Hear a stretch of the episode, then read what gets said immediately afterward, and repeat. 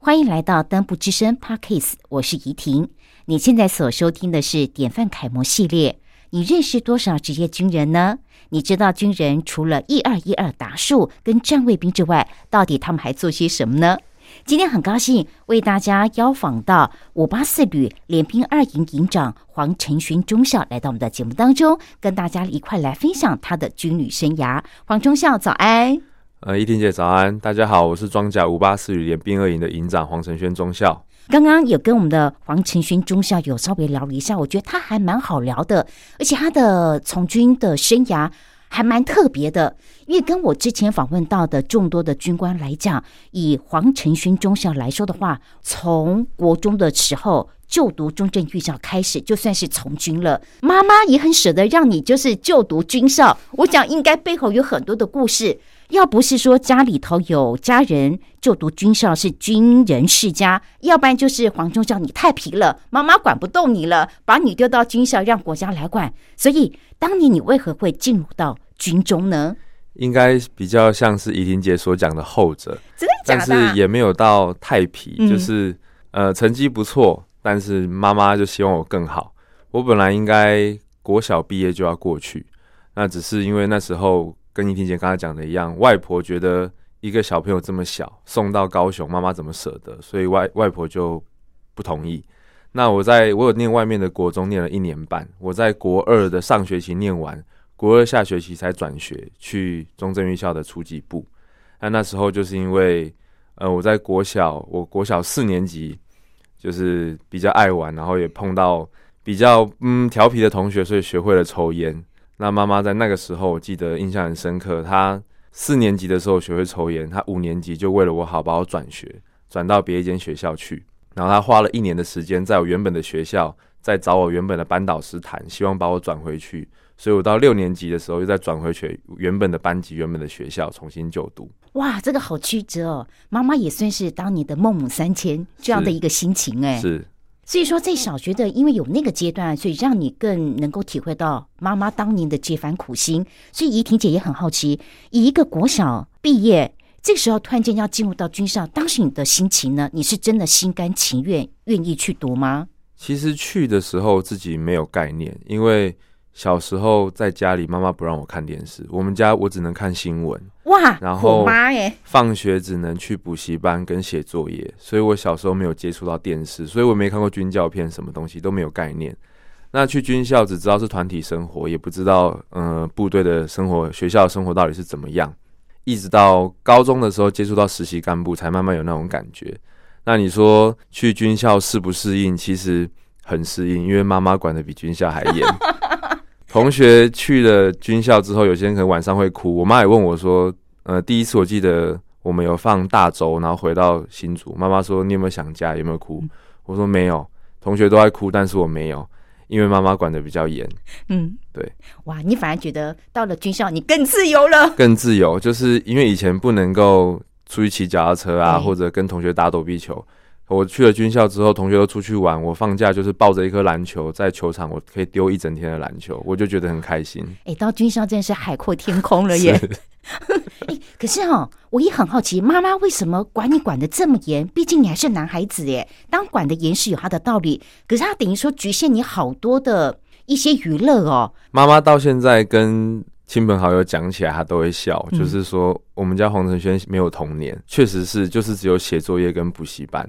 妈妈即使管得严，但是最起码她把你丢到军校，你读了中正预校，也开启了你另外一个不同的人生的一个阶段，而且这个是好的一个影响的耶。对自己小时候还不懂，也是到了长大之后才了解到这些妈妈的苦心。就像呃，我的英文程度好了，我可能国小的时候就国小四年级就开始学英文，那时候学英文我是念个维语英专，它比较特别，是它是有分六册。我要一册念完才会到下一册。那如果第二册没念完，你要退回去到上一册去。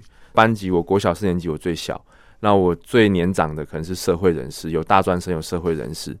那妈妈可能像我们平常的那个补习班，母亲都可以去旁听，她也去问补习班说：“那我可以旁听吗？”那我们那个英专说：“我们没有在旁听的。”所以妈妈为了督促我的英文，她缴了自己一份学费，跟着我进去。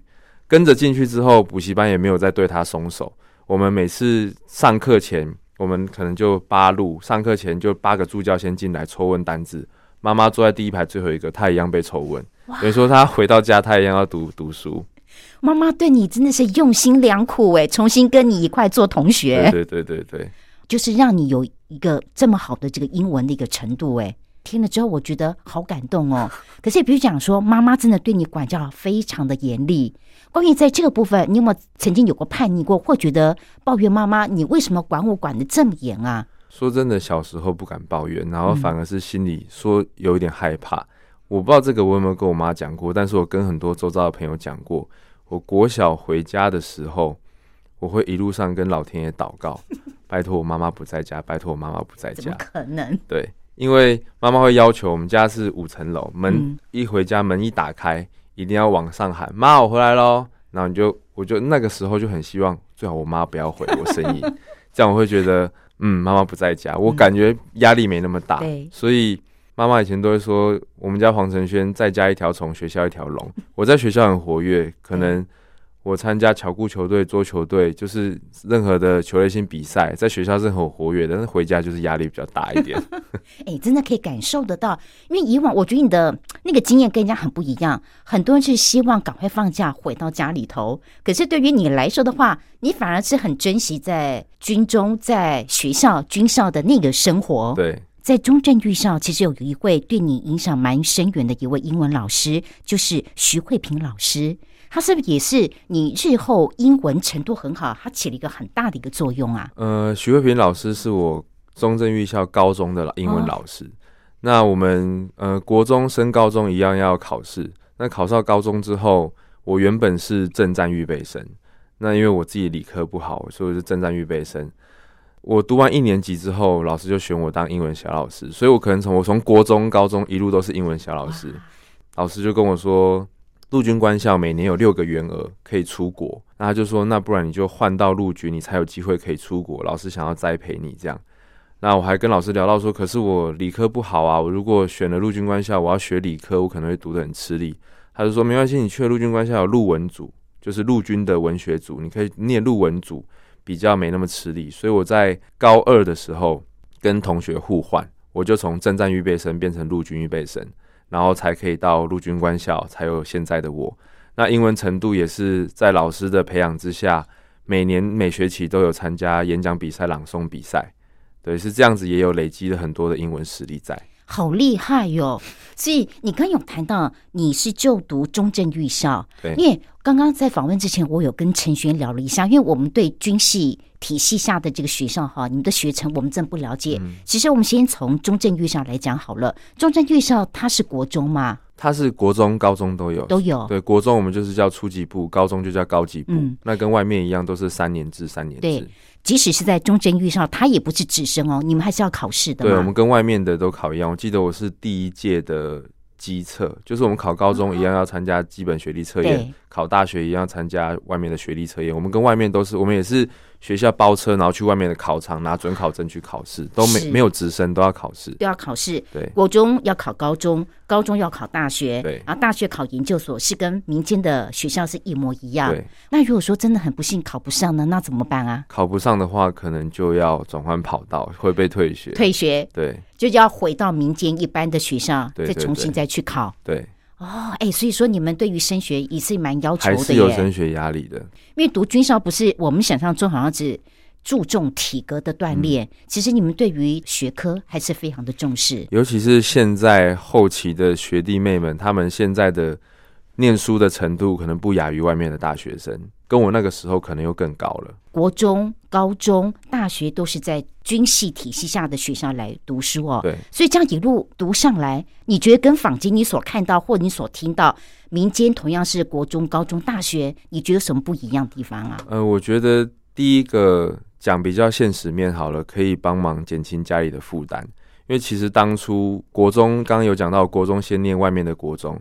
那妈妈那时候怕我变坏，所以我是念私立的国中，学费很高。对。那到国二的时候，也是因为家道中落，所以才因为这样子去念了军校。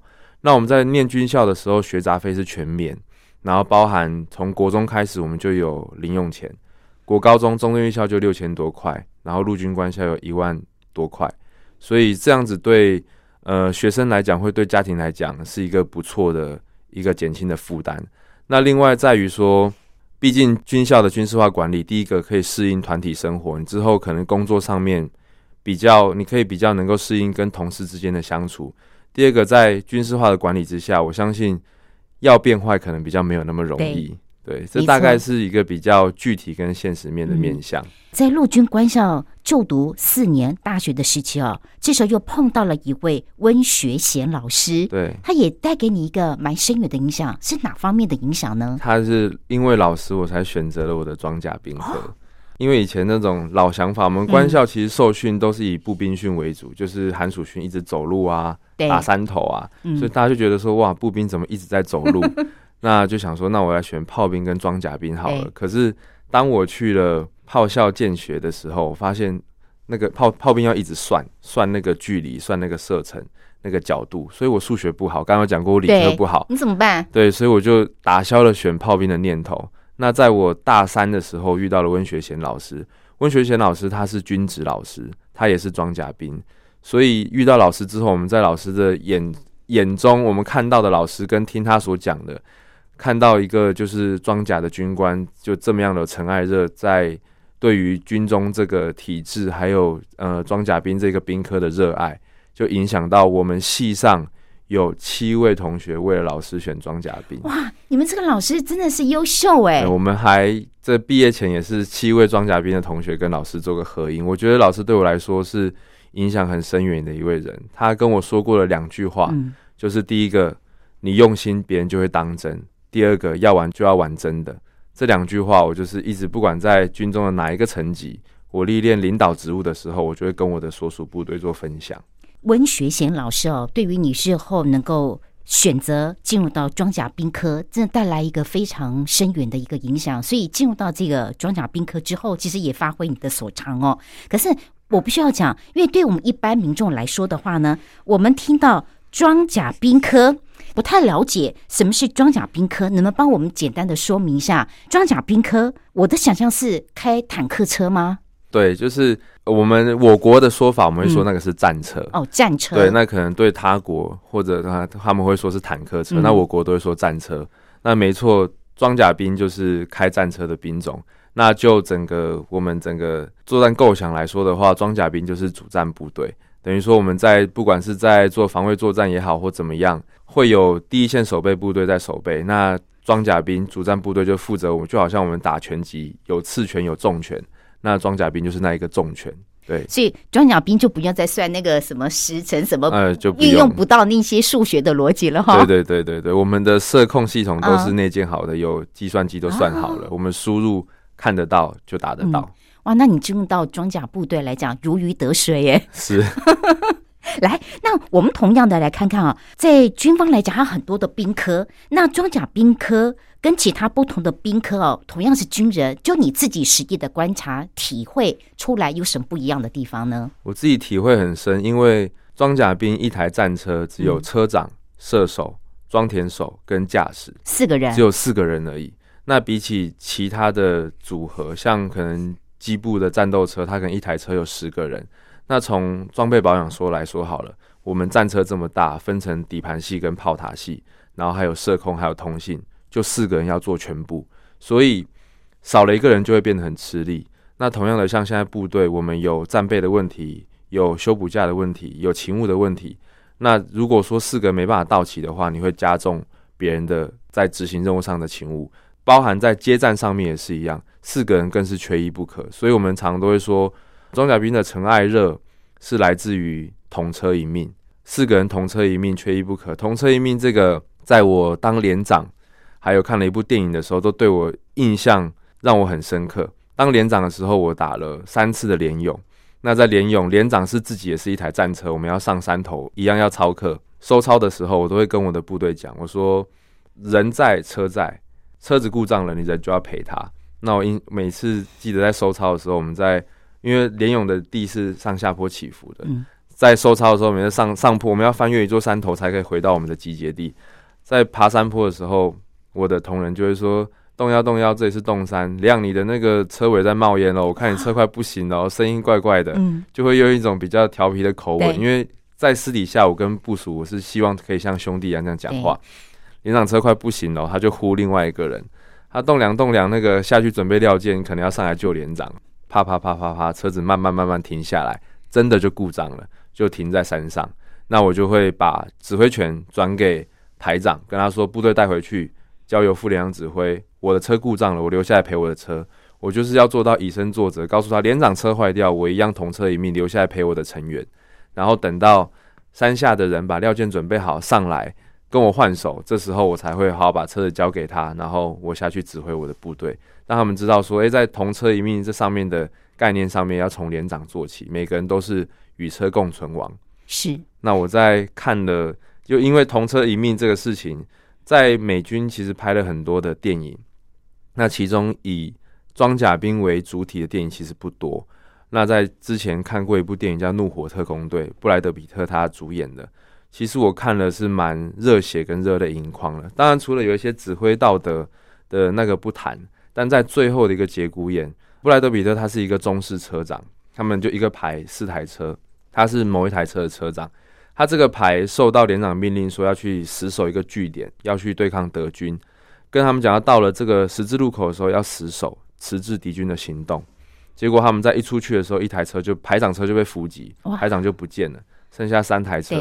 三台车走到大草原之后，又与敌接战，两台车又就是阵亡了，剩下主角那一台车，他毅然决然说：“我剩下一台车，我我一样要到达目的地执行任务。”他就继续沿着原路线执行作战任务。要准备到达那个十字路口的时候，他遇到了敌军的地雷，所以他的履带就嘣了一声就断掉。断掉之后，他就没办法继续前进。这时候他自己一跃成员到前面去看，说敌军距离多远。那他发现说已经听到了敌军的行军的声音，部队很大，我们可能扛不住了。所以成员就在讨论说，车子也不能动了，我们也不能接战了，不如就弃车，我们就回去吧。反正留得青山在，不怕没柴烧。这时候主角他就说，我们接到的任务是要死守，我们如果这时候跑掉，那我们的本队会遭受到更大的威胁，我们也没有达成任务。而且，更何况我们的车子停在这里，怎么可以就抛弃它？但是他也顾及了他的成员，他就自己一个人开始搬弹药，一直搬弹药上车，说没关系，你们先回去，吧我留下来。他就用他的拳头敲敲他的战车，他说：“This is my home。”我听到这句话的时候，我就起鸡皮疙瘩，是就是这是我的家，就是我们同车一命的感觉。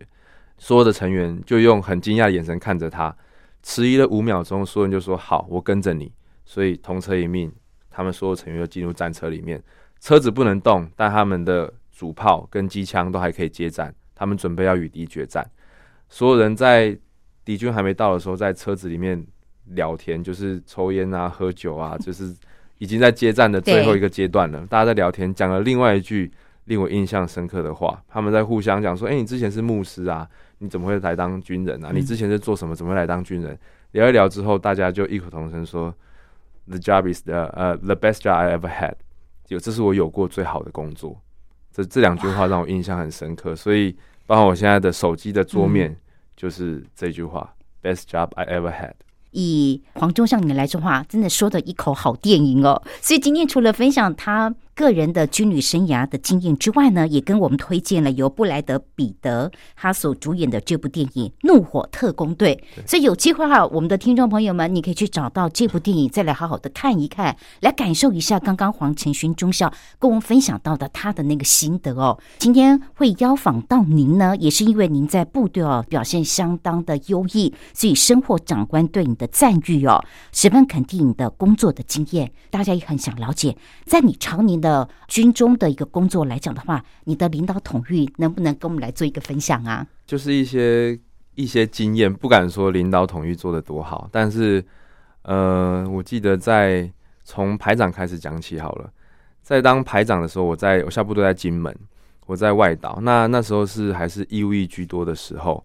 那在外岛，因为大家晚上也没地方去，所以我习惯晚上我会跟弟兄开个排组的课前，一方面是做今天的训练检讨，跟明天我们要做什么事情。那再来就是大家聚在一起聊聊天，因为他们在外岛一年只能休三次假，其实时间在营的时间很长。那我在下完第一次基地之后，因为我们人事官考上了国外的受训，所以营长就把我拉到营部去支援人事官。那时候营长问我说：“那你要不要搬到营部来睡？”因为我的连队跟营部是分开的。那我就说：“包营长，我建议我还是睡连上，因为呃，我的排长寝走出来会经过我的弟兄才会走，因为我睡坑道才会到走出去才变营部。那我想说，我这样进进出出，至少可以看到我自己排组的人。那因为他们已经习惯晚上会我会陪他们聊天了，可是因为支援幕僚有时候加班比较晚，他们有一次就跟我说，我就洗完澡要去办公室，晚上他说黄牌什么时候下来？我说怎么了？他说很久没陪我们聊天了。我说好，我今天早点忙完，我看九点九点多赶快下来聊一聊，你们赶快睡觉。他说好，我们等你。就那天上去营部作业，同样也是加班，可能加到十点十点多，比较晚一点。我回来的时候发现。全排组的弟兄盘腿坐在都在等你，坐在床上，对，坐在蚊帐里面。我说你们干嘛还不睡觉？他说排长，你不是说要陪我们聊天吗？我们在等你。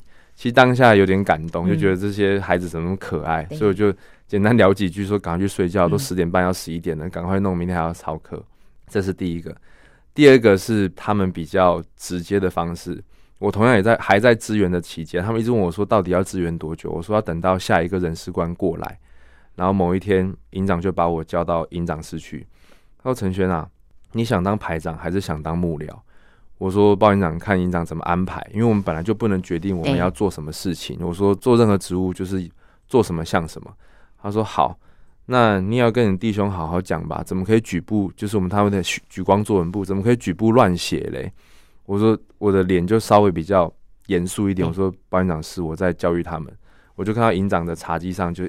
一摞的举光作文簿，他说：“你自己看一下，你排组写那什么东西。”我就走过去，举步翻开来。我当我翻开的时候，营营长的嘴角就上扬，他就笑了。我的举步翻举步翻开来，全排只写四个字：“还我黄牌。”我就一本一本翻，每个都是“还我黄牌”，所以我对这印象很深刻。营长就笑了，他就说：“好啦，你跟弟兄讲，我尽快赶快要一个人事官过来，你就回到。”你的排组去，哎，好感动哦！很感动，这是我当排长时候让我比较印象深刻的故事。是，那当连长也有一件事情，那时候我刚接连长，打完基地连勇回到驻地，然后我们那一年是过年全营战备，然后营长他就留下来，都会办一些团康活动。我记得那时候就有办五百障碍啊，然后呃武装跑步啊，然后还有篮球赛，我都有参加，我下去打篮球，结果。好巧不巧，大帆船就是脚扭到了。哎呀，对，然后打了石膏，嗯，行动不便。那刚好在过年加菜的时候，我还是脚包着石膏的。那个时候晚上办摸彩活动，我们全连都没有抽到，就是大大礼都没有奖项。对，然后营长就说：“啊，三战三连不知道怎么了，今天手气不是很好，我来加码好了。”嗯，营长自己。掏出了六千块，哇当着大家的面把它放到红包里面，说：“来，我现在摸彩，看摸到哪一个单位就上台领奖。”营长手伸进去捞一捞，一拉起来，哇，是战三连。其实我也不知道 营长这是不是故意的，对。他他说站三连就站三连，这时候全连就暴动轰动。他说是个军官，嗯，那军官就只有我跟副连长、副校长跟三个排长，弟兄就开始鼓噪说：“捐出来，捐出来。”就后来两营长就说是那个某一位排长，他说成排的，嗯，成排要不要领？然后排长当然很高兴啊，包营长要。然后营长说好，但是营长这个大礼也没那么好领，要有一些你要付出一点事情。我想要看你们的连长上台跳舞，因为营长知道我有偶像包袱，我怎么我不会跳舞？然后我又白卡，对，我又脚包的石膏，我就看了一下排长，我就小声问他说：“你还要领吗？”排长就看了我一下，然后大声回：“包营长，我不领了。”嗯，然后营长就说：“营长的红包没有叫做不领的，抽到你就上台领。”然后全部人都在笑，然后我也在笑。我就想说：“好吧，营长来这一招，我就拄起我的拐杖，一拐一拐的准备上台去跳舞。”还心里面想说：“我不会跳舞，我要跳什么？”所以这时候，那个眉飞色舞这一首歌已经放出来了。哇，对，好动感。对我已经想说：“好吧，那就我就为了大家表演，这样走到台上。”踏上第一个阶梯，我自己的那个站架，义务役的弟兄，他讲台语说：“走啦，我们全连上台陪两跳。”就一鼓噪，全部人就一哄而上。他们一冲出来到讲台上的时候，营长说：“等一下，等一下，我要看你们两 solo，你们全部人下去，不准上来。”弟兄，营长开口了，又往回退了大概五公尺。退五公尺之后，同样有位弟兄就在喊说：“管他的，大家上来一起陪啦！”所以就全连就冲上来，就我们全连就在台上，然后围着我，我在中间，就全连在台上就乱跳。其实那个画面，我们我印象很深刻，说真的很感动。所以当天晚上我回到。大家结束之后回到宾舍，大家在休息，脸上都会有一块白板，那块白板是要写隔天的操课编组。因为大家都睡觉了，我就把白板擦掉，我就写了一在白板上面写了一封信，对，给大家，我就放在走廊，我就回去睡觉。等到隔天早上我起床的时候，那块白板出现在连长室的门口，哇！然后我就看了一下，我那时候没有看到文字，我的外面是安全视光，就说安全视光，那白板是做什么的？怎么放在那边？他说。爆量我不知道，然后他也在笑。我想说什么事，我就走过去看，就是我原本那一封信已经被擦掉了，全连在白板上面写一段话给我。那那一段话，他们也不是说连长怎么样，就是胖轩啊、白卡轩啊，就是一个很亲昵的称呼。我直接在连长室就落下了两行英雄泪，这是我在当排连排长的时候印象比较深刻的。是。但是我也很高兴能够访问到你，有一个非常非常棒的一个 ending，因为在你身上呢，我们也看到一个军人的一个该有的一个气度和工作的一个态度。其实对于黄承轩中校为什么能够深受长官的肯定，就是你以身作则，然后呢，该管的就管，但是呢，该玩的时候也会跟我们弟兄就是和在一起，把他们当做家人。对，我想这个就是让我们对于军中为什么。这么如此念念不忘的，就是有家的一个味道。今天我们在节目当中为您专访到五八四旅联兵二营营长黄承勋中校，可以说是我们国防小尖兵和登步之声典范楷模系列最后一集的播出，包含今天已经有八集为你邀访到五八四旅相当优异的官士兵，也希望透过这八集我们节目的播出，带给不管是官士兵还是我们的听众朋友，在未来的人生，不管在工作、生活各方面，都能够带来一个正面的影响，甚至是一个。学习的一个标杆。那在这呢，一婷也祝福我们的黄晨轩中校啊，在崭新的一年有一个更好的一个开始和未来。谢谢您，谢谢谢谢依婷姐，谢谢收听我们今天登不之声典范楷模系列节目。麻烦请您赶快到 Apple Parks 以及 Spotify、KKBox 五星好评来订阅登布之声，并且分享给我们朋友，或是留言给我们。另外，你也可以到我们的粉丝专业陆军装甲第五八四旅。登布家族所有最新的资讯都会在上面分享给大家，也请大家要定期锁定。我们就在这跟您道声再会了，拜拜。